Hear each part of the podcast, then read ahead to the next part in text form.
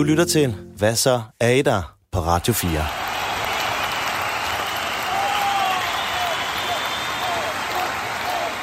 Ah, den der jublende lyd af festival fås næsten ikke bedre. Musikken, den euforiske stemning og mennesker, der mødes, mens sød musik opstår i de lange, lyse sommernætter. Men i år, der har det været ganske anderledes. Det har nemlig været en sommer uden en eneste større musikfestival i Danmark, og sådan set også i hele resten af verden, hvor alt mere eller mindre er blevet aflyst. Men selvom alle musikfestivalerne er blevet aflyst, eller måske lige netop derfor, så har vi hen over sommeren her på Radio fire sendt radioserien Hvad så er I der?, som igennem seks afsnit har taget seks forskellige temaer op med musikfestivalernes historie som omdrejningspunkt. Vi har hørt om, hvordan musikfestivalerne opstod i Danmark, hørt øjenvidne beretninger fra Woodstock-festivalen og Burning Man, gennemgået økonomien i festivalerne, kigget på fremtiden for festivalerne og talt med erfarne festivalfolk om, hvordan man starter en festival op fra bunden, og hvordan det egentlig er at have festivalerne som sin arbejdsplads. I det her afsnit, der kigger vi så tilbage på det hele og tager nogle af de bedste historier og highlights fra de seks afsnit i serien, som også ligger derude som podcast på alle tilgængelige kanaler. Mit navn er Mikkel Falk Møller, og her der ligger vi ud med at høre arkitekt og partner i firmaet Bjarke Ingels Group, Finn Nørker, fortælle om verdens vildeste firmatur, da han i sensommeren to tusind atten sammen med godt tre hundrede kollegaer fra Big tog til den myteomspændte amerikanske Burning Man Festival dybt inde i Nevada-ørkenen. Altså for mig har det været sådan et legendarisk sted, som jeg, så jeg har tænkt, der skal jeg over et eller andet, på et eller andet tidspunkt i mit liv. Men jeg havde også sådan en reality-check på det, at det ville jeg nok ikke komme. Så det har været en drøm for mig, og noget jeg har fulgt altid, og tænkt, at øh, det er fuldstændig fantastisk, at man kan lave en temporær by så langt væk fra alting. Og hvordan kan man gøre det sådan, at man ikke slår kæmpe pæle ned i jorden, og ligesom har et impact på det environment, man kommer med.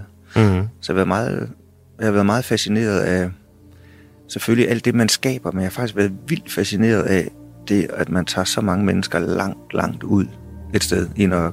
Og jeg vil sige, da vi kom til stedet, var det også noget af det, jeg synes var fuldstændig magisk. Altså man, man forlader jo lidt øh, civilisationen, når man, kom, når man forlader Rhino. Ja. Og så kører man med en bus i mange timer, og øh, der begynder sådan at komme sådan en stemning af, okay, nu kører vi altså bare langt, langt væk, og der bliver læ- længere og længere mellem lysene fra husene.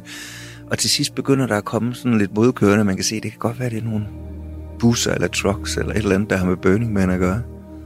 Og jeg kan huske første gang, da jeg, da jeg stod ud, og jeg havde selvfølgelig læst om det her hvide sand, eller den her flodbred, hvor det hele foregår på. Men ligesom træde ud på det, og så ligesom forstå, okay, det er det her, det er basen. Altså det er simpelthen fundamentet for her, vi skal være i ti ja. dage. Og det er helt hvidt, og det er helt hårdt, øh, og enormt gammelt, og helt fredet. Og øh, når jeg sådan tænker tilbage på det, så er det faktisk, så er det, sådan, så er det noget af det, der gør, gør det magisk. Altså det, at man piller det, som normalt pakker vores hverdag ind. Øh, asfalt og huse og øh, butikker. Jo flere af sådan nogle ting, man kan tage væk og erstatte med noget, der gør det homogent. Så altså for eksempel det med den flod, bund, der var hvid, det var endnu mere magisk, mm. end jeg havde regnet med. Men jeg synes, noget af det, der var så utroligt, det var, at, at man på en eller anden måde får en fælles forståelse for, hvad man skal, mm-hmm. når man skal på Burning Man, og så lever man faktisk op til det. Ja. Øh, og det er enormt stærkt, fordi jeg kan også godt lide det modsatte, at man tager på Roskilde, så kan man bare gøre det, man vil. Men det er noget fuldstændig andet. Så derfor så er det heller ikke en festival som en, en, en almindelig musikfestival. Der er nogle ting, der er det samme. Det er, at man kan forlade sin hverdag og træde ind i et nyt rum. Men, men her er der flere ting, der er ændret i forhold til en almindelig festival. Der er så mange ting, og de kalder det heller ikke for en festival. Det er mere sådan en gathering, event eller society. Ja, og, altså man bliver også reduceret til enkelte personer. Mm, mm. Så det er ikke sådan, man kommer ned, og så går man hen i, i et, et stort telt, der er ejet af nogen, der helt fint vil tjene nogle penge på at lave flæskesteg sandwich. Det er jo noget andet, der er på Burning Man. Det er, at det man ser, det er jo kun menneskerne, det menneskerne har skabt. Og det, der er skabt, det er ikke skabt for at tjene penge. Mm. Man kan faktisk ikke købe noget på Burning Man. Nej, og der er heller ikke, øh, hvad hedder det, mobiladgang eller telefonforbindelser øh, og internet og alt muligt. Så man er sådan rimelig uden for civilisationen. Ja. Ja. Men det skal vi lige snakke lidt om, øh, fordi Finn, jeg skal lige høre med, øh, altså med jeres tur derover, fordi hvordan, altså, hvordan fandt I på den vanvittige idé at lave en øh, firmatur til, øh, til Burning Man? Hvordan, øh, hvordan opstod det? Altså, den, det var selvfølgelig noget, der skulle modnes, fordi vi vidste godt fra starten, at det var en stor tur. Og hvis vi havde vidst, hvor stort og dyrt og besværligt det egentlig var, fordi vi ikke havde lært noget, så havde vi nok ikke taget afsted. Omvendt, så vil vi gerne afsted igen. Så vi har jo lært noget af det. Altså, men altså, man kan tage mange steder hen. Men der var helt klart noget meget fantastisk ved at prøve at tage et sted hen og prøve at lave en tur, som vi ikke havde lavet før. Vi tænkte også på, at vi kunne tage på et krydstogt øh, op og se en masse natur i, i, i Norge. Vi har tænkt på at tage nogle steder hen, hvor man normalt ikke tager hen og ser ældgamle ting i Jordan, for eksempel. Mm. Og det havde helt klart også været fantastiske og valide ting. Og så dukkede Burning Man op, som, som den her idé med at, at virkelig både at skabe et nyt samfund i en, i en kort periode, men også at skabe kunst på en helt ny måde. Øhm, ja, som, fordi, som, fordi som det, I skulle lave det. I lavede jo også en, en kæmpe stor installationskunst øh, over en, øh... ja, vi lavede en kæmpe, kæmpe ting. Hvad var det, den hed? Dome? The, Dome, the, the Orb. Nå, The Orb var det. Ja, altså ja. Det var sådan set en, en skaleret jordklode. Og, og det som var... Der var mange idéer med den, men en af dem jo var at lave et sted. Vi fik en meget, meget fantastisk placering inde midt i det her store, det her cirkelslag, eller inde på plejeren. Der er ligesom inner plejer, som er inde i cirklen, og så er der outer plejer. Og vi fik en meget fin placering i inner plejeren, og vi fik lov til at lave noget, der var så højt. Og fordi at Burning Man er flad, kan man faktisk, kunne man se lige over mm. alle steder fra. Så det blev en måde at orientere sig på. Ja. Og sådan en måde at tage hen. Hey, jeg ved ikke lige, hvor jeg skal tage hen. Så kom du hen, hen på The Orb, ja. Fordi det var der masser af andre, der gjorde. Øh, ja. Men altså Finn, lige tilbage til, da I havde besluttet jer for at lave den her tur her, og havde fundet budget til det og så videre. Det var en dyr affære, ikke? Uh, og så da I satte jeg op og skulle flyve afsted uh, og, og kommer til Reno, som er den by, uh, der ligger tættest, den største by, der ligger tættest på Burning Man, eller Black Rock City, som, som, uh, som byen jo bliver kaldt.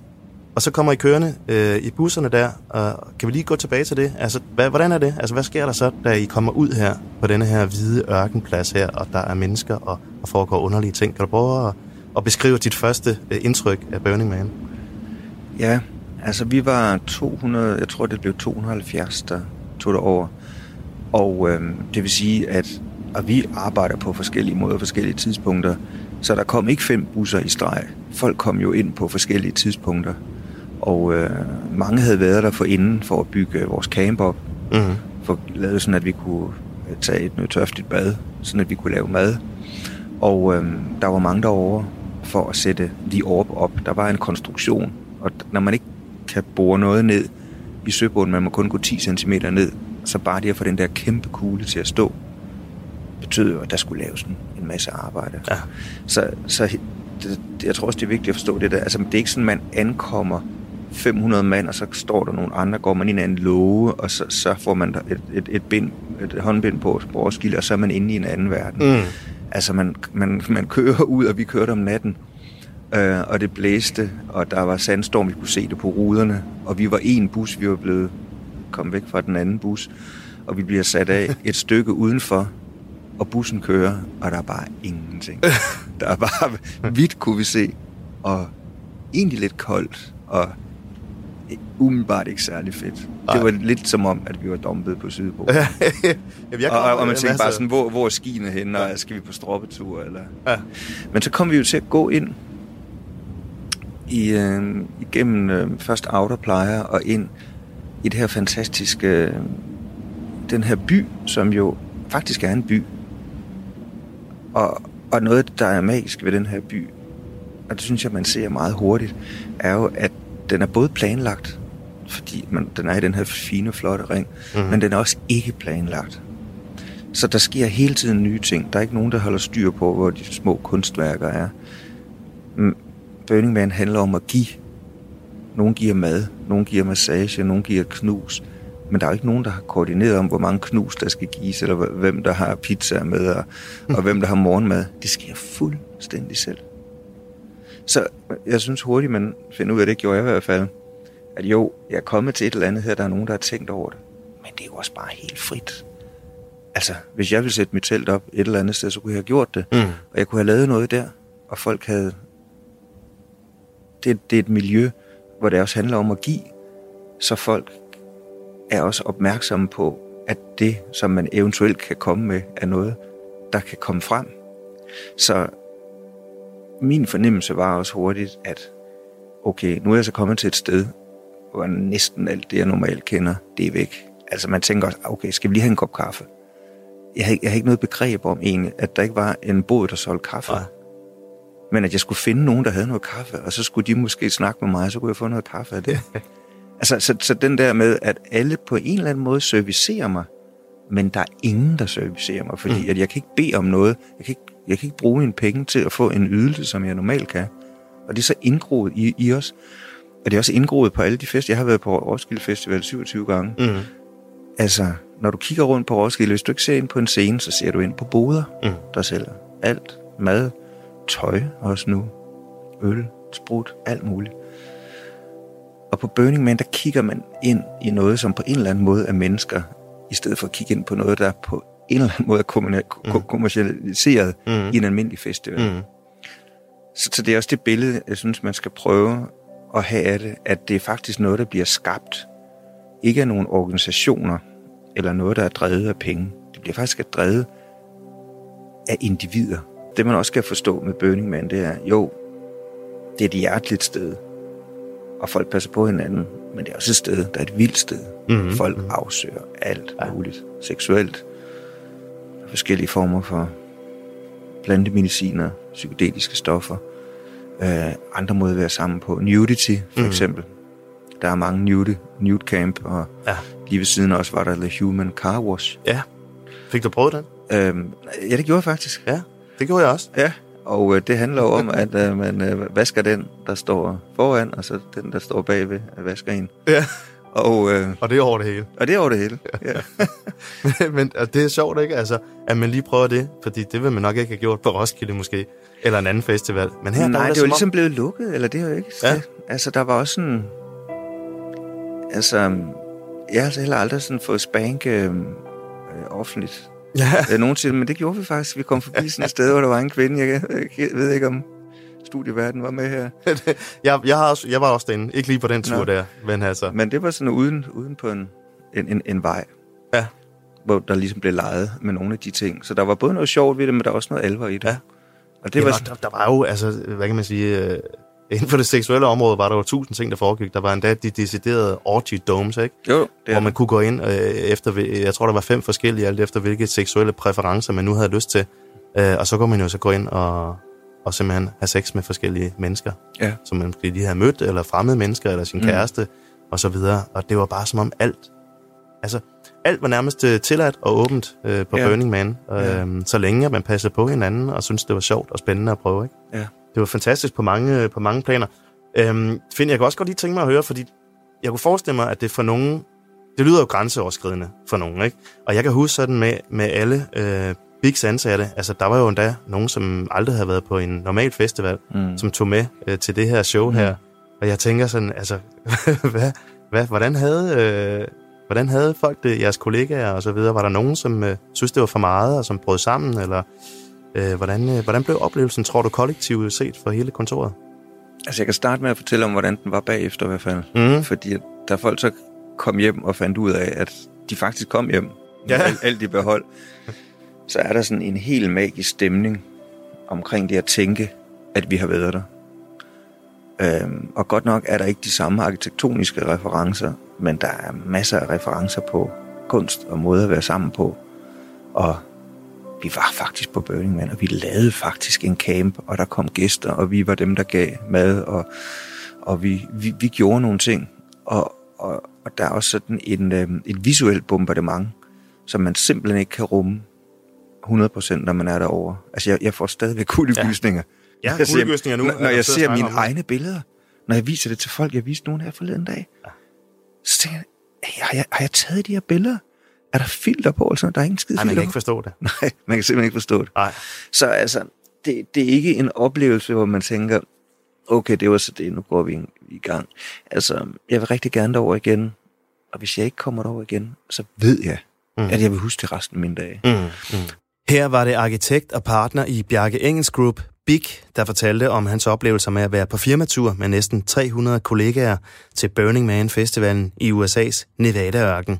En festival, hvor man ikke kan købe noget, hvor man selv skal have vand og drikke og mad med til hele ugen, og hvor der ikke er mobiltelefondækning, internet eller wifi. Nu hopper vi så over til en samtale med musikjournalist Anders Bøtter og D A D's guitarist Jakob Binser om at have festivalerne som sin arbejdsplads. Og her der lægger vi ud med at høre, om de kan huske deres allerførste festival, og hvad det har betydet for dem. Hvad, hvad var jeres allerførste festival? Øh, kan I huske den? Æh, meget, meget tydeligt. Ja? Æh, jeg, jeg, jeg har her for nylig fået formuleret for mig selv, øh, og det tror jeg faktisk passer meget godt, at den Anders Bøtter, man hører i radioen og ser formidle musik forskellige steder. Han blev født på Roskilde Festival nitten seksoghalvfems. Det var min første festival som femten-årig. Og der, der gik simpelthen øh, flere lys op for mig i løbet af dagene der, ikke? For, fordi den, det, det var der, jeg fandt ud af, at hey, jeg elsker live-musik. Jeg havde kun været til måske maks fem koncerter i mit liv på det tidspunkt, og det var sådan noget, jeg var kommet til med mine forældre. Det var sådan noget Kim Larsen, M C Ejner, Sanne Salmundsen, D A D, mm. øh, sådan nogle ting. Og så Roskilde Festival seksoghalvfems. Jeg har set over fyrre koncerter ja. på, på den festival, ikke? Hvor jeg bare... Det var også før, at det sådan blev rigtig spændende øh, at drikke sig i hegnet. Så jeg, jeg tror, jeg delte en kasse øl med fire venner hen over en hel festival. Fordi jeg bare spurtede frem og tilbage og, og så så mange koncerter, ikke? Og det var... Og du blev pissefuld af den der kvartekasse øl på fire dage. Præcis, ikke? Og jeg var også femten år gammel, ikke? Og jeg bare sådan, hvis man endelig fik noget, ikke? Og, og så var der så også sådan en rimelig strenge øh, krav hjemmefra, til jeg, jeg skulle ned og mødes med en tante hver dag, der var på mm. festivalen. Hun arbejdede for Ekstrabladet, og hende skulle jeg lige rapportere til hver oh, dag. Det lyder, og du skulle lige melde op. Ja, ja, jeg skulle lige melde op, og det ja. havde de jo så strategisk gjort, sådan at det skulle være rimelig sent om aftenen, klokken ti eller sådan noget, husker jeg. Fordi så kunne de jo okay. lige holde øje med, når ja. drikker han så fuld eller ja. hvad, fordi det skulle ikke være klokken femten, der kunne de jo godt regne ud, der ja. er han nok så ikke. Så fra klokken ti kunne du drikke. Ja. En, en, anstands, en anstandsdame fra Ekstrabladet. Ja, lige præcis. Hvad med dig, Jakob? Din, du sagde, du var tretten-fjorten år første gang på Roskilde. Ja, det var også Roskilde, min første i det hele taget. Det var med ungdomsklubben på Frederiksberg, mm-hmm. hvor vi tog afsted i samlet flok. Og øh, mig og mine venner var nogle af de yngste. Og øh, det var også der, hvor vi startede med øh, at, at øve. I, de havde et sådan vidunderligt sted på Frederiksberg, en gammel villa med et baghus med øvelokaler, hvor man så kunne øve. Og øh, vi havde utallige bands, og så tog vi sammen på Roskilde Festivalen. Og øh, det var dengang, man gik jo bare, men der er ikke noget med at løbe, man gik bare ind. Og så i forholdsvis tæt øh, afstand til øh, det, der hed Grøn Scene, Arena nu, øh, Grøn Scene dengang, kunne man sætte sit telt op i en camp, og lave sin lille rundkreds. Og øh, der var jeg slet ikke noget stress, man luskede rundt, ikke? Der var måske knap halvtreds tusind mennesker på Roskilde. Og hvor, øh, alt, hvor er vi henne? Er det i firserne på et eller andet tidspunkt? Ja, vi er tidlige firserne. Altså, ja. det har været... Fanden har det været? firs, enogfirs, ja. toogfirs. Jeg var en lille purk, ikke? Ja. Men altså, øh, vi, var, vi havde ikke anstandsdame, vi skulle rapportere til, men vi havde nogle klubpædagoger, ah, som okay. vi synes var meget voksne, ja. men de var jo øh, måske treogtyve. Ikke? Ja. Og de har haft det mega de fedt over. Det har haft det mega, mega sjovt. Ja. Jeg, jeg kan huske en, en, en, en samling af mine venner, der var et år eller to ældre, de valgte simpelthen, de opfandt det der med, at man ikke går ind til musik, man bliver på campen og fester. Okay. De lå inde i teltet og røg bonger. Øh, hele, hele festivalen. Det kan jeg også huske i halvfemserne, det der. Ja, ja, absolut. Og det, det var faktisk, ja. altså, det, jeg tror, en af de første gange, hvor jeg fandt ud af, at jeg sådan, måske skilte mig lidt ud selv i min meget sådan, sammentømrede gruppe af kernevenner, det er, det er sådan noget Roskilde syvoghalvfems, måske otteoghalvfems, hvor de går glip af koncert på koncert på koncert, fordi ja. at de sidder nede i lejren og lige præcis ryger bong. øh, og det var jo, altså, det var fucking sådan noget øh, Portishead på deres øh, anden ja. tur, at ja. de gik glip af, ikke? Det var Black Sabbaths Reunion, de ja. gik glip af. Selv David Bowie, der lukkede Orange Scene, kan jeg huske, der var nogen, som ja, ikke kom ind. Alt sådan noget der, ikke? Og der kunne jeg bare mærke, altså meget tydeligt i en ret tidlig alder, hvor mine prioriteter lå. Det var ikke, fordi jeg ikke synes det var sjovt at sidde nede i teltet og fyre op under det ene og det andet, øh, sjove tobak og alt muligt andet. Men, men det trumfede da på ingen måde at se os i Osborne tilbage i front for Black mm, Sabbath. Mm. Altså, det, der var bare no contest. Ja. I startede begge to tidligt, kan jeg høre, øh, med, med, med det med festivaler. Men altså, hvad er det så betydet for jer? Altså, det er klart med dig, Jakob, altså, som professionel musiker med D A D, et af de bands, der har spillet flest festivaler i, mm. i Danmark, og måske også i Europa generelt i alle, i alle I årene. I historien. Ikke? Simpelthen. Ja. Altså. Men, men hvad, hvad betyder det for jer? Altså, festivaler, hvordan, øh, hvordan har I det med det? Festivalen blev ret hurtigt sådan en markør for, hvor man var henne i sin karriere. Og det der med, for eksempel på Roskilde Festivalen, øh, og altså, hvor højt op man står på plakaten, hver dag, hver tidspunkt man spiller. Altså, det, det, det er virkelig en målestok for, øh, hvor stort et navn man er. Og det er det stadig. Og kan... øh, de der festivaler i hele landet, ja, det er jo så, altså... Det, det Roskilde er jo noget særligt. Der er så kommet, og der var også Midtfyn, som den hed, Ringefestivalen. Ja. Mm. Den var også lige så stor som Roskilde på et tidspunkt. Det var faktisk min første. Okay. I, ja, fireoghalvfems. Og det, øh, kunne, øh, og det betød meget, og det er så, øh, da, vi, da vi så begyndte at spille festivaler i, i øh, Norge, Sverige og Finland og Belgien, øh, Tyskland, altså så kunne man så... Øh, Så, kunne man, så det var også en markør for, altså kan vi spille den her festival på den her scene, der kommer så så mange tider, og så videre, og så er det også en, en, kan man sige, en indikator for, hvor stor en klubtur man kan tage på næste tur om vinteren, ikke? Ja. Altså så, øh, og det, det er et vigtigt, øh, det, det er et vigtigt øh, værktøj i, i, i øh, livebranchen sådan set. Mm-hmm. Og det er også, altså, vi, vi stadig spiller vi festivaler i, i steder i Europa, hvor vi måske ikke har et voldsomt stort publikum, altså, men kan vi spille for mange mennesker på et godt tidspunkt, så er det med hyren, den er mindre vigtig. Altså, så, så handler det om at sprede budskabet, kan man sige. Ja, så det er også en måde selvfølgelig at opbygge et nyt publikum det, på, ikke? Det er det, absolut. Mm. Hvad, hvad med dig, Anders? Altså, vi kan også tale lidt om det der med at være, en, en ting er at være festivalfan, mm. øh, og det er vi jo alle sammen at starte med, før det handlede om professionelle ting med musik. Men hvordan har det været for dig, Anders, som øh, musikjournalist? Du sidder og sender i et studie normalt. Hvordan er det så at komme ud og stå og sende? Jamen, det, er jo, det er jo helt fantastisk, øh, for det første. Og, og for det andet, så har jeg jo fundet ud af med årene, at jeg elsker at arbejde på festivaler. Det var noget, jeg ellers i mine tidligere teenageår, ej, eller også faktisk langt op i tyverne, havde forsvoret, at jeg nogensinde ville gøre, fordi jeg synes det var sådan lidt, øh, sådan lidt fake. Altså, du var ikke rigtig på festivalen, hvis du arbejdede som journalist eller noget. Du skulle ligge nede blandt pøblen, ja, i man må, heller ikke være, man må heller ikke være backstage. Nej, altså, præcis. Bent i byen på Roskilde, altså, det, det, det gør man bare ikke. Jeg fik altså. jo, altså, om, jeg, jeg, jeg fik jo mediearmbånd netop af den før omtalte øh, tante der, øh, der arbejdede på Ekstrabladet, mit andet år på Roskilde. Uh. Øh, og jeg gik kraftedme glip af Radiohead-koncert på Orange Scene på deres OK Computer Tour, fordi jeg skulle have ombyttet det her armbånd til et mediearmbånd. Og så kommer jeg ind i den der medieby, den forjættede medieby, jeg har hørt så meget om, og bare synes, det er da det værste lort, det her. Og jeg kan huske, at jeg så Lars H G stå og over ved sådan en popcornmaskine, hvor man kunne få helt smør ud over popcornene. Det var åbenbart det fede der i slut halvfemserne. Og jeg kan bare tænke, ej mand, hvor er det bare snobbet, det her. Og jeg brugte ikke det armbånd på noget andet tidspunkt, undtagen da min tante, hun bad mig om at komme backstage, fordi der var ikke særlig mange journalister, der var mødt op for at interviewe nogle af dem fra Buena Vista Social Club.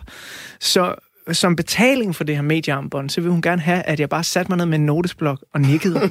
øh, og jeg var jo mega nervøs for, at de skulle kigge på mig og stille et eller andet spørgsmål, fordi jeg, jeg havde ikke, altså jeg kunne ikke stille dem nogle spørgsmål sådan rigtigt. Jeg vidste knap nok, hvem de var på det tidspunkt. Ja. Men jeg kan bare huske, den der medieby, det var bare sådan helt forfærdeligt. Men den dag i dag, der elsker jeg at, at arbejde med det, arbejde med festivaler, arbejde med musik, møde publikum, og, og jeg deler også min, mine festivaloplevelser op i to. Altså, der er de år, hvor jeg er publikum, og så er der de år, hvor faktisk arbejdet lidt, øh, faktisk redder nydelsen ved at gå på festival. Fordi mm. der var jeg ved at ramme start trediverne, starten af trediverne, og jeg lidt stadigvæk hænger ud med nogen, der jeg stadigvæk sidder nede i deres lejre og ryger bong til nogle af de store navne, der kan jeg godt mærke sådan en, en metaltræthed. Altså, nu, nu gider jeg fandme ikke sidde hernede mere. Og det er også på det tidspunkt, hvor det sådan begynder at komme lidt mere frem med store anlæg nede i lejrene, så der bare er musik hele natten lang og så videre. Og øh, jamen, på helt magisk vis, året efter den oplevelse, der starter radiokanalen P seks Beat, hvor jeg bliver ansat. Og så skal jeg sende for Roskilde Festival det første år. Og det var bare sådan en, fuck, det er fedt det her. Mm. Jeg kommer til at snakke med musikerne, der lige har spillet her, og, og jeg kan jo mærke på dem. På det tidspunkt havde jeg allerede lavet musikjournalistik, men jeg kunne mærke på dem, at skuldrene bare var mere nede på en festival, i forhold til, når man møder dem backstage i Forum, eller Vega, eller hvor det nu kan være. Ikke? Mm. Og det var bare sådan en, åh, det her det er fedt, mand, fordi vi, vi er på en eller anden måde samme båd, og så startede der en, en ny måde at være på festival på, som, som jeg nu elsker, og jeg... jeg aner ikke, hvad jeg skal gøre mig selv her til sommer. Jeg kan simpelthen ikke finde ud af det, fordi jeg, jeg har jo ikke prøvet det i femogtyve år, ikke at være på en festival. Det, det er helt sindssygt. Jeg, jeg ved ikke, hvad fanden... Øh, altså, jeg bliver nødt til at male huset udvendigt. Hvordan, hvordan har du det, hvordan har du det, Jacob, med at have en sommer uden festival? Jeg har det faktisk helt stille og roligt, fordi at jeg har ikke haft, jeg har ikke haft en sommerferie i, i over tredive år. Så det, det benytter jeg mig af. Øh, og det eneste, det sure er jo så, at man ikke rigtig kan komme ud og rejse. Men øh, altså, mm. jeg, jeg vil sige, at det... det øh, jeg kan altså også køre, jeg kan også godt køre, køre træt i, i, i festivaler øh, og, og, og række rundt en hel sommer. Og det er, jeg elsker jobbet. Altså, det er det mest privilegerede job, øh, særligt når man for eksempel spiller i Danmark. Og øh, Danmark er jo ikke så stort, så man kan jo sådan... Det er jo ikke en lang rejsedag for at komme til Herning, vel? Så det, og det er jo ren luksus. Der er, det er jo gode forhold, og folk er glade. Øh, det er noget andet, når man skal spille øh, i Østrig op på et skisted, hvor de har banket en festival op, og man skal op klokken lort og, og bo i et andet, en anden by. Og i øvrigt så skal man spille før Anthrax, som fylder hele scenen og øh, er pisseirriterende og øh, så videre. Men øh, og det, det er sådan noget, man så slipper for i år, ikke? Altså, jeg kan godt underholde mig selv. Du kan komme ud til mig, Anders, så ja. Male mit hus udvendigt. Ja, ja, men jeg har, altså, jeg har masser af energi. Der, altså, altså, ved du, altså, det er jo faktisk det er ikke grebet ud af den blå luft. Ja. Min øh, kæreste, hun er jo, eller var, øh, fuldtidsansat maler på Copenhell, oh. ikke? Øh, og nu er hun faktisk blevet maler. Fordi okay. jeg, den der energi, hun bruger på at bygge Copenhell op hvert eneste år, jamen, den bliver hun nødt til at få ud noget sted. Så hun går faktisk bogstaveligt talt derhjemme lige nu og maler vores sommerhus udenpå. Sådan. Det, der, der, du, du må være en lykkelig mand, vil jeg lige sige. Det er jeg også. Altså, nu snakker vi meget om Roskilde, og, og Jacob, I har jo altså, I er faktisk det band, der har spillet flest gange på Roskilde, ud over Knacks. Ja. Jeg har spillet en gang mere, hvis man kigger Ej, i, øh, ja. i statistikkerne. Hvordan er det? Men, øh... ja, altså, det er jo det er, det er noget, vi må lave om på, jo. Ja, det måske, jeg også. Måske får vi muligheden for det. Ja. Men altså, hvordan, altså, kan du prøve at beskrive den der stemning der, når man skal spille på Orange Scene, øh, har fået et fantastisk tidspunkt, øh, og der står tres tusind mennesker, og man skal i gang. Altså, hvad sker der i kroppen der? Hvordan er det? Jamen, det er, øh, altså, det er ligesom, ved at tro, når man skal ind og spille en landskamp. Altså, øh, det er, øh, der er ikke noget større end det. Altså, det er, det er jo øh, den største hjemmebane, og øh, noget, man, et sted, man selv holder af og har kommet gennem mange år. Og folk er jo øh, virkelig feststemt til det her. Og også, det er også en af de få ting, der kan gøre mig nervøs. Øh, altså, jeg, nu er jeg en gammel, gammel idiot, så bliver jeg ikke ret nervøs mere, og kan, og kan godt spille de der sange i søvn. Men lige det der, altså, der, der kan man sgu godt få sådan lidt... Nu, nu skal den være der, men det er frem for alt en, en kæmpe optur. Ja. Simpelthen. Altså, man får den der posit- virkelig positive forventning i kroppen. Ja. Og det... Jamen altså, en, en lørdag og fredag aften på Roskilde, i godt vejr, to treogtyve fireogtyve stykker. Altså, det er bare fedt, altså. Det, det, det bliver man aldrig træt af, Ej, skal jeg, det kan jeg forestille mig. Hvordan har man det bagefter, efter sådan en, en oplevelse der? Jamen, jeg kan huske altså, seksoghalvfems, hvor vi... Øh, Det, det var mit første år. Anders år. Ja, ja, der, der, øh, ja, det var lige før, jeg skulle udgive Simpatico. Øh, ja, og vi havde øh, så øh, udgivet øh, Hebel Selfies året ja, før, ja. Og øh, vi havde, der havde vi øh, sat tribuner bag ved os op på scenen, hvor der stod øh, publikummer, med, hvor, som jeg havde, vi havde God, givet, ja, vi havde givet sådan en, ja. øh, en, en særlig D A D-t-shirt til den aften. Vi havde inviteret dem i forvejen. Ja. Vi havde fundet måske tre hundrede til fire hundrede mennesker, der kunne stå der og være ba- øh, levende bagtæppe. Øh, Det var, og det var super fedt, og de, nu, nu tisser jeg af, så får en fadøl, og så går jeg derop, så går jeg bare mig Og jeg kan huske, den, det er en af de bedste Roskilder, vi har spillet, at det gik virkelig op i en højere enhed, synes ja. jeg. Det smeltede bare sammen ja. og kørte derudad, og der var fed energi fra start til slut. Og jeg har været femten år gammel, mm. og glædet mig bare især til at høre Help Your Selfish-numrene, ja. fordi det, er jo, det faldt direkte i tråd med alt, hvad jeg hørte på det tidspunkt. Altså, jeg hørte også, også de tidligere plader, dem havde jeg, jeg ligesom opdraget med mine ældre fætter, som lærte mig at stå på skateboard og høre Riskin' It All og så videre, ikke? Mm. Uh, og alle de her ting. Men Help Your Selfish var rigtig meget min plade på det rigtige tidspunkt. Den havde den rigtige lyd i forhold til, hvad jeg hørte, og den var skærende og øh, kold og kynisk på den fedeste måde. Og så stå der og se det her, som jo... Øh, ja, allerede dengang var, var det min yndlings livebands, ikke? Jeg havde kun uh-huh. været til én koncert med jer før, ikke? Men det var bare sådan... Øh, valget stod mellem Sanne Salmundsen, M C Ejner og D A D og Kim Larsen. Og der var D A D, trods alt. bare, bare det fede, ikke? øhm, og, og, og så skulle se det der, og, og der, der er der et øjeblik i øh, koncerten, som, som jeg aldrig glemmer, som jo er noget... Øh, jeg har jagtet lige siden, og heldigvis stadigvæk nogle gange får. Det der øjeblik, hvor en forsanger siger, nu skal I høre en ny sang, der ikke er ude endnu. Og så spillede jeg, det, det må have været Simpatico titelnummeret. Okay, ja. øh, som bare for mig var sådan helt... Så jeg skal høre noget, der ja. ikke er muligt at høre andre steder end lige nu, lige her. Det var bare sådan... Helt skørt, ikke? Og, og det var D A D, som på det tidspunkt, altså, du ved, var det største for mig, ikke? Øh, og, og det sker jo heldigvis stadigvæk med jævne mellemrum, at bands går ud og premierer nyt, og lige tester det af live, hvordan går det og sådan noget, ikke? Og jeg var, altså min hjerne smeltede, jeg tror dog nok, jeg hørte efter nummeret, fordi jeg var så begejstret over, at det var helt nyt, og det, det var bare sådan... Det er da noget af nogle komplimenter, du får her. Ja, her. Det er skide godt. Selvom det er femogtyve år siden, ja. Ja, det kan være lige meget. Fuck, det er femogtyve år siden. Nej, ja, ja. fireogtyve år siden. Jeg er så gammel nu. Ja, ja. ja. Men, men altså, at det lyder fantastisk. Jeg tror desværre, jeg var en af dem, der måske øh, lå i et telt, mens I spillede der med øh, min øh, gymnasieklasse. Så, men jeg kan huske andre ting fra det år. Det var det også det år, hvor David Bowie han lukkede, nemlig Orange Scene festivalen der. Det her er Radio fires serie om musikfestivalernes historie. Hvad så er I der? Og du lytter lige nu til det allersidste afsnit i serien, hvor vi tager et genhør med nogle af de mest fascinerende historier og highlights fra den seks timer lange radioserie, som også ligger som podcast på alle tilgængelige kanaler. Nu skal vi møde to direktører for to af de mest interessante nyere festivaler her i Danmark. Det er Jeppe Nissen fra metalfestivalen Copenhell i København, der foregår ude på Refshaleøen, og Ulrik Ørum-Petersen fra Heartland Festivalen, der holder til i idylliske omgivelser ved Egeskov Slot på Fyn.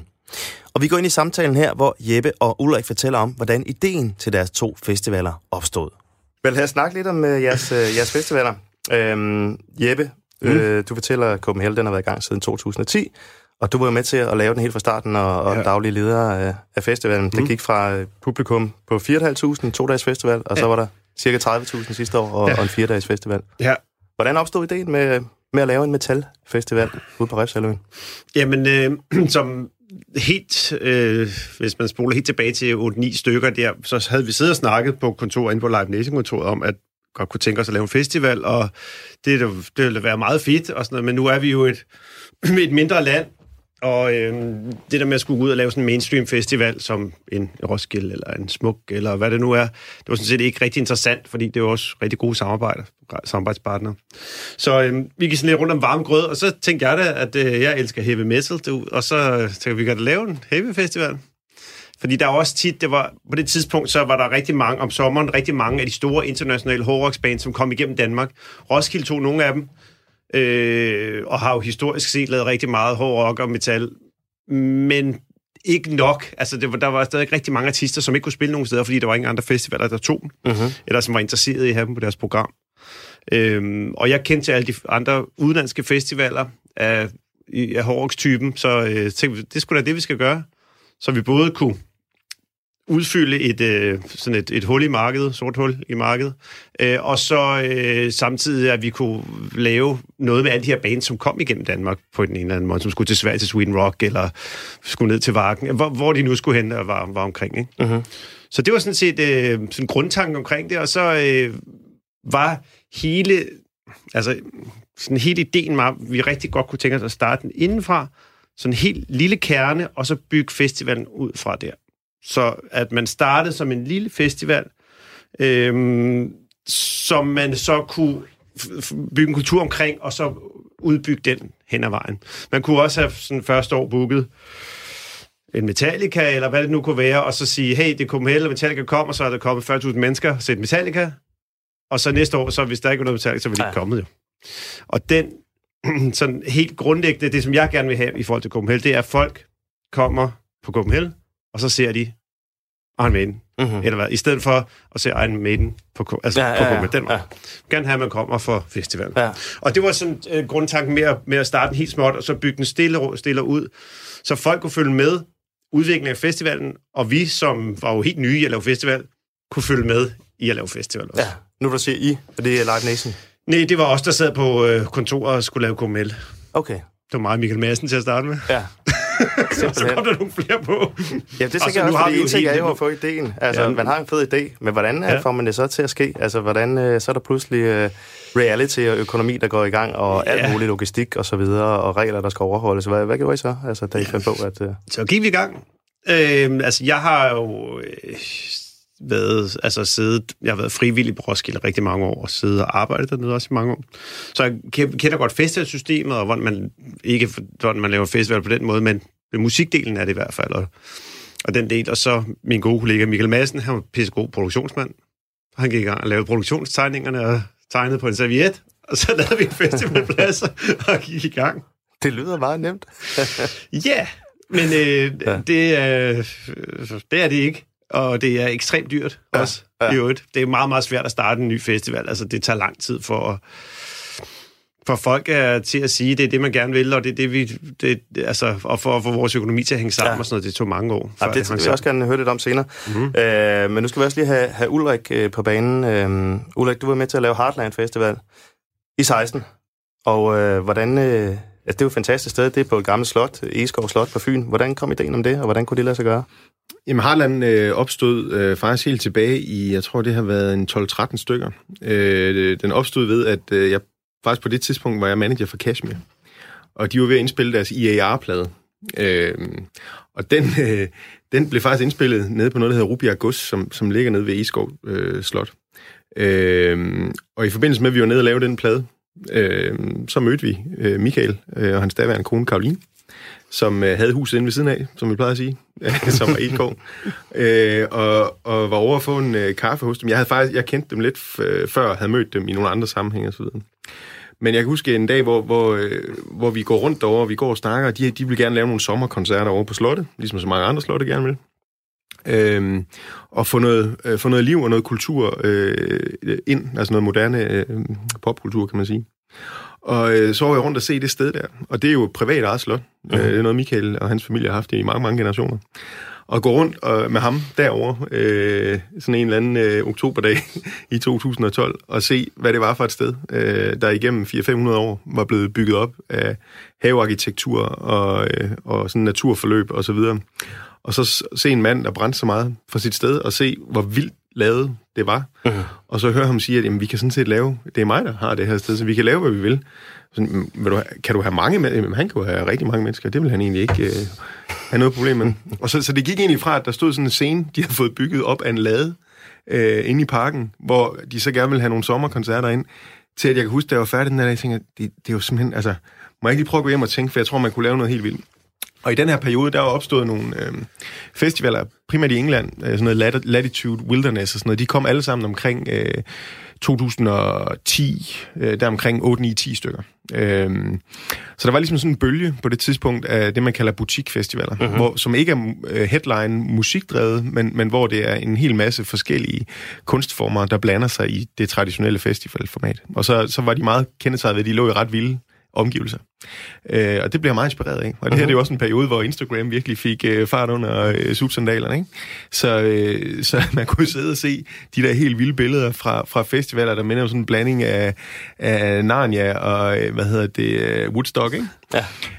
Øh, og jeg kunne bare se det der for mig dernede. Så jeg kan huske, jeg gik, jeg gik hjem og skrev på sådan et oplæg, som var noget med at sidde og researche på en hel masse festivaler der rundt omkring i verden, inden for det her, og så prøve at kode det ned til noget, jeg synes var spændende. Og så sendte jeg det over til Mikael og Karoline og sagde, hvad, kunne man gøre det her? Og så kan jeg bare huske, de, de var sådan helt, ej, det var det, var det vildeste, de nogensinde har set, og det var lige det, og det skulle vi bare. Sådan, fuck, ja okay, øh, det skal vi da. Ja. Og på det tidspunkt, jeg, jeg havde jo et andet firma og arbejde og så videre, så det var ikke lige sådan min første prioritet. Jeg kan godt lide at sætte ting i gang, men nødvendigvis at skulle, øh, skulle lave festivaler, var aldrig noget, jeg sådan havde tænkt over. Så min gode ven, Jesper Christensen, som er vores bestyrelsesformand i dag, og som er direktør inde på Live Nation, øh, så tog jeg fat i ham. Jeg kan huske, jeg tog ind til ham med den her præsentation, for jeg har sagt til Mikael, jeg kender måske nogen, der, der kunne være interesseret i at lave, lave festivaler. Og, og, jeg, og jeg kan huske, øh, han, han rystede på hovedet af mig faktisk, fordi i forhistorien er jo, at Jeppe, som lige har fortalt om, hvor dyrt det er at lave festival, mm-hmm. de har lige lavet Copenhell, og på det tidspunkt var Copenhell jo ikke en plus, plus forretning, vel? Så det var rigtig, rigtig dyrt at lave det her.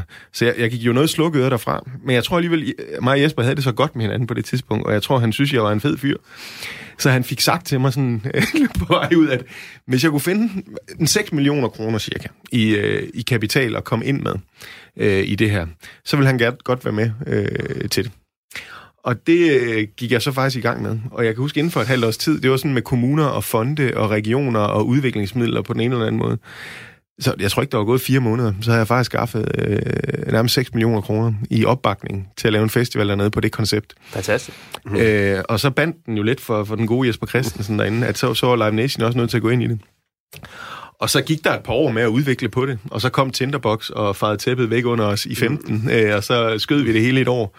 Jeg kan huske, vi havde booket Tori Amos til at skulle være headliner på Heartland i to tusind og femten, øh, og den ugen før vi skulle annoncere hende, så annoncerede de Tinderbox på et pressemøde, og så blev hele Heartland lukket ned. øh, og på det tidspunkt havde jeg jo gået ud af mit firma og havde ikke noget arbejde, så det var rigtig fedt. øh, men du havde seks millioner, du havde skrabet sammen til en festival. Ja, men det var kun, hvis det bliver til noget. Jo. Og det er jo et underskudsgaranti af det meste af det. øh, så det er jo egentlig bare noget, der minimerer ens risiko. Men, men, men på, den, på den måde var det egentlig meget fint, fordi det Det gav os noget mere tid til at lave øh, festivalen, så vi brugte enormt lang tid. Jeppe var faktisk også involveret i det. Vi havde en masse workshops øh, nede på slottet og rundt omkring i Danmark, hvor vi prøvede at samle folk omkring, hvad kunne det være det her? Så det var egentlig en, en ret fed proces, synes jeg, at, at udvikle Heartland til det format, det endte med at blive.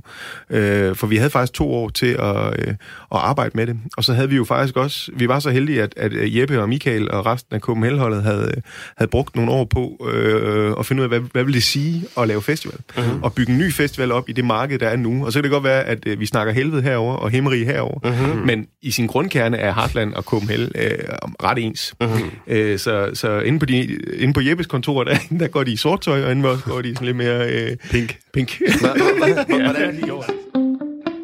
Her der fik vi historien om, hvordan de to festivaler, Copenhell og Heartland, opstod, fortalt af de to bagmænd og direktører, Jeppe Nissen og Ulrik Ørum-Petersen.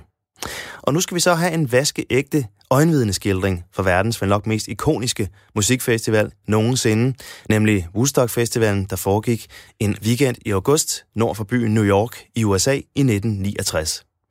Festivalen den er ofte blevet kaldt for The Mother of All Festivals, fordi den var katalysator for stort set samtlige efterfølgende musikfestivaler i hele verden. Og til stede på denne her legendariske festival, der var den dansk-amerikanske countrysangerinde Tamara Rosanes, som sytten år gammel var taget afsted for at høre nogle af hendes helt store idoler spille for op mod en halv million blomsterbørn. Tamara Rosanes, hun hører blandt andet Jimi Hendrix spille Star Spangled Banner en tidlig mandag morgen. Og den historie og flere andre, dem skal vi lytte til nu her. Øhm, Tamara, lad os, lad os lige gå i gang lidt med, med Woodstock Festival, og jeg havde faktisk skrevet til dig og spurgt om du, for jeg ved, du har billetten derhjemme. Ja. Og øh, så fortæller du lige lidt, at du faktisk har den i en bankboks. Det har det, jeg. Synes jeg var ret og vildt. Jeg nåede ikke at hente det i dag til dig, men, øh, men jeg har nogle billeder. Øh, ja. Så øh, ja, men det er jo helt utroligt, at jeg gemte den, ikke? Men øh, ja. de brugte dem ikke, fordi den dag jeg kom, jeg kom ikke fra starten øh, om fredagen, fordi jeg var kun sytten år på det tidspunkt, mm. og øh, vi boede cirka halvanden til to timer væk fra Woodstock i New York State, hvor jeg voksede op, og øh, så hørte jeg øh, om den her festival, og min veninde og mig spurgte, om vi kunne, om vi måtte tage det op, øh, og vi kørte bil, men vi måtte ikke køre om natten, fordi vi var kun sytten. Um, så sagde vores forældre, vi kunne godt gøre det, hvis vi først kørte lørdag, sov på min venindes onkels hotel, der lå deroppe i nærheden, og kun var til søndags Woodstock Festival om dagen. Okay. Søndag. Det var, ja. Men vi tog op lørdag, og vi kørte lige forbi min hendes onkels uh, hotel. Mm-hmm. Og selvfølgelig skulle vi ikke sove der, når Woodstock var fem miles down the road. Ikke? Ja. Så, uh, så vi parkerede bilen, og, um, og så gik og gik og gik, fordi der var biler for, i virkelig langt, langt væk. Ja, det er, når man ser filmen derfra, ja. Ikke? De holder jo kilometer så, og kilometer væk. Så jeg nåede både en del af lørdag, hele lørdag aften og søndag. Og så var det vist mandag morgen også, hvor uh, Jimi Hendrix ja. spillede, og det hørte jeg. Jeg var simpelthen til det der Star Spangled Banner, og det var det er nok det vildeste musikoplevelse i mit liv, fordi um, vi sov i et eller andet telt, Um, og så meget tidligt om morgenen, hvor man virkelig vil gerne sove lidt, så hørte vi døv, døv, døv, døv, døv, døv. Ja. Og, så, og så sagde vi, hvem spiller nu? Og hold kæft, og vi gider ikke høre musik nu. Um, og så halvt søv i søvn, ikke? Og så lige pludselig vågnede man og sagde, det er Jimi Hendrix, vi kunne ligesom genkende ja. Gitaren. Så vi løb ned til pladsen der, og um, der var ikke særlig mange mennesker. Der var der. Eller, jeg ved ikke, hvor mange, men min fornemmelse var fra nitten fyrre, hvor der var virkelig mange mennesker. Ja. Så langt man kunne se, ikke? Så var der måske tusind, der oplevede ja. det der. Men, og, men det var vel også, det var mandag morgen nærmest, ikke? Klokken seks ja, mandag morgen. Det var eller meget eller tidligt om morgenen, og fordi helt, det hele blev kaos på grund af bandserne ikke kunne nå derinde til tid, og hele den der schedule var helt fucked up. Mm, så, mm. Det var, så det var ikke... Um, noget var ikke, som det skulle have været. Så han spillede om morgenen, og så den der Star Spangled Banner med uh, en protestsang uh, i Amerikas tid med Vietnamkrigen, som, hvor det var. Det var simpelthen den mest uh, heavy statement, uh, musikalsk statement, uh, jeg har hørt op på det tidspunkt i hvert fald. Og, uh, og den er legendarisk selvfølgelig, og ja... Uh, yeah. Man kan godt spille den igen nu i det her ja. Trump-tid, ikke? Så absolut. Måske han kunne vågne op lidt også. Ja, det tvivler jeg på, at han gør. Lad os se. Mm-hmm. Men altså det, er jo, altså, det er jo helt vildt, altså, når man tænker på, hvilken, øhm, altså, hvilken ikonisk begivenhed det er blevet, ikke? Altså Woodstock Festival, altså, det er jo nærmest ligesom... Øh, jeg sidder for kuldegysninger, når du sidder og fortæller om det. Det er jo nærmest ligesom at have været en af de astronauter, der var med på månelandingen. ja. Og ved det, ja, jeg har også nogen, altså. har spurgt af min autograf, fordi jeg har været til Woodstock, ikke fordi jeg er country-sanger. ja. men, men altså, havde I nogen anelse om, der er din veninde, altså I var sytten år, og hvad, hvad det var, I, I skulle op til, altså på det tidspunkt? Nej, fordi det var uh, reklameret som uh, Three Days of Peace, Love and Music and Arts Fair, ligesom hvor folk kunne vise deres... Uh, håndværker og ligesom udstille deres kunst og sådan noget. Og mm.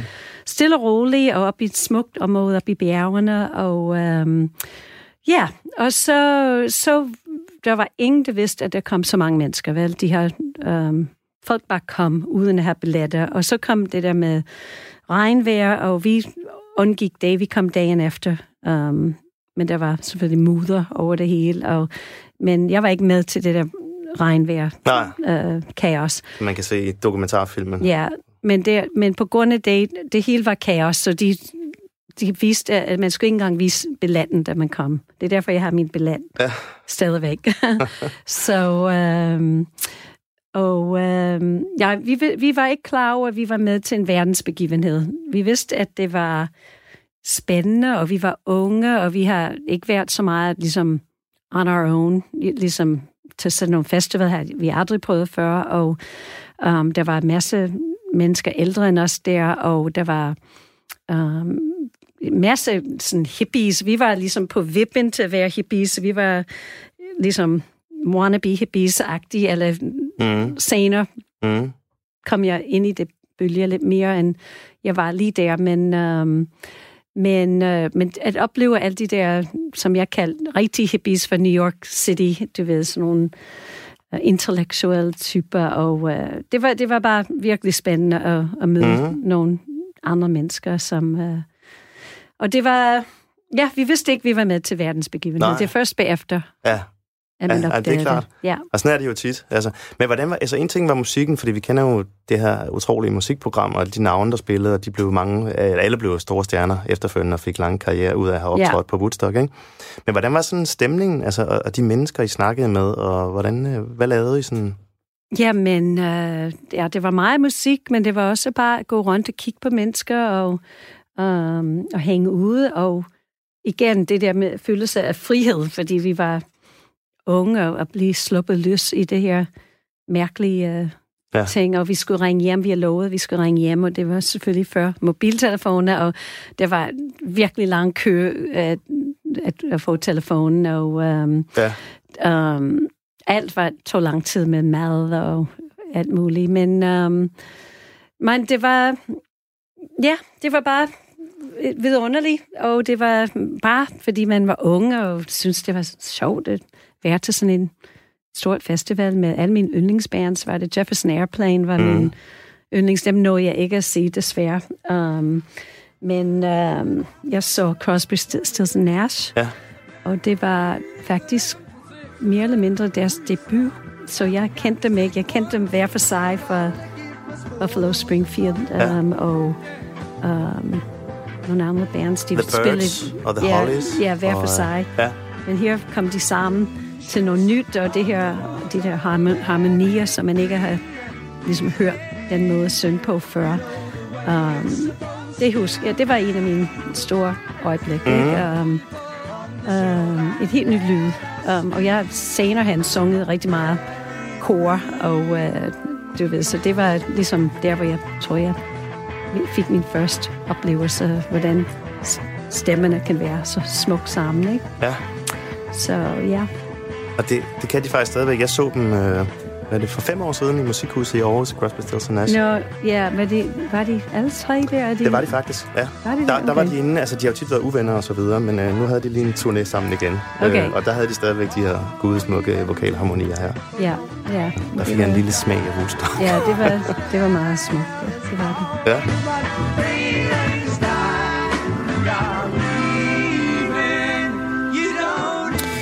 Her var det countrysangerinde Tamara Rosanes, der fortalte om hendes oplevelser med at være på den legendariske Woodstock Festival i U S A i nitten niogtres. Mit navn er Mikkel Falk Møller, og jeg har været vært på denne her serie om musikfestivalernes historie, der har kørt på Radio fire igennem sommeren. Serien den er produceret af Homeland til Radio fire, og alle seks afsnit ligger som podcast derude nu her. Her der stod du ved med at høre, hvad Dansk Festivals Grand Old Man, Leif Skov, har bud på, hvor festivalerne bevæger sig hen fremover. Og så lad os håbe, at musikfestivalerne vender stærkt tilbage næste år, hvis og forhåbentlig det altså er blevet sikkert at tage på festival igen. Leif, øh, ja, vi skal til at runde af her, men øh, til sidst, altså, hvor ser du så festivalerne på vej hen i fremtiden, hvis vi kigger til tyve år frem? Hvad...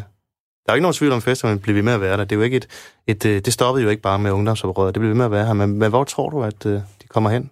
Ja, det kan jeg jo ikke vide. Nej, det kan man selvfølgelig ikke. Men er der sådan nogle tendenser? Jeg tror ikke, der bliver væsentligt færre af dem. Jeg synes, der er jo noget sundt i, at nogle festivaler, ikke at det skal være et mål, men at nogle festivaler har haft deres tid og stopper med Tøen. Den, den havde overlevet sig selv og ville f- i en begivenhed i for mange retninger. Og det kostede den. Så jeg tror, festivalerne bliver identitetsmæssigt skarpere og for andre topnavne, supplerende topnavne end musikken. Det kan være inden for miljø, for eksempel, eller bæredygtighed. Handelsudbuddet vil blive påvirket. Kødfri festival, røgfri festival, hvad ved jeg. Det er vigtigt med festen, og jeg tror, festivalerne også skal være opmærksom på, at de også skal sikre, at der er mennesker på scenen, som rent faktisk skaber musikken, mens de står der, og ikke bare bevæger læberne og sørger for at gribe guitaren i rette øjeblik. Altså, både du og jeg har sikkert set tirsdags koncerter med Stones, hvor Keith Richards stemmer i koret seksten meter fra mikrofonen, og sådan noget. Ja. Og nogle få journalister skriver om det. Afslører og sige, hvorfor fanden skal vi gå til koncert og stå i kø og holde i kø og så videre, for at høre afspilling af seneste album. Så de skal også blive ved at være live, fordi jeg tror, spillestederne er jo et bedre bud på en live-koncert. Mm-hmm. Og, og det er jo ikke mærkeligt. Så festivalerne skal enten, bliver enten nogle få mastodonter, hvor publikum går efter, at der er en kæmpe sværm af kendte, ofte lidt ældre navne. Eller også bliver der fortsat plads til rigtig mange festivaler, men de bliver under halvtreds tusind tilskuere, tyve. Der er nogle orkestre, der siger, at vi vil helst ikke spille over tyve tusind. Mm-hmm. Så gør vi det selv. Mm-hmm. Radiohead og sådan nogle, ikke? Ja. Fordi de siger, at koncerterne bliver ikke intime nok for hverken publikum eller os. Og det er jo ikke afgørende, at de bliver størst. Det afgørende er, at de bliver bedst. Mm-hmm. Hvis sådan nogle individuelle hensyn fra orkestrene og publikum, der har et stort valg af markant forskellige begivenheder, så er det jo godt. Og så kan man gå i buer udenom. Og der er jo ikke noget dårligt ved at være stor, men hvis man bliver stor og føler sig forpligtet af den størrelse, ala Roskilde, så har jeg jo stor respekt for, at der er ti forskellige campingområder, hvor man skal rydde op efter sig selv, eller bygge noget selv, eller give bud på fremtidens by, og øh, hvad hedder sådan noget, energifattige, og så videre. Så der er bud på, nej, det kunne, sådan kunne man sgu også gøre det, ja. Sådan nogle er jo nyttige, mm-hmm. men ikke nødvendigvis nyttige for festivalkapitalejerne. Så skal du til D T U for forskningsprojekter eller sådan noget, men jeg ved også, at nogle af festivalerne har samarbejder. Mm. Ikke bare for en enkelt idé, men varige samarbejder over flere år med D T U og andre tilsvarende udviklende uddannelsesinstitutioner. Og det er sådan noget, synes jeg er dejligt, så bliver festivalerne jo for alvor øh, uafviselige, hvis industriens fremtid, jeg ved, Northside har samarbejdet med Grundfos, tror jeg det er, ja.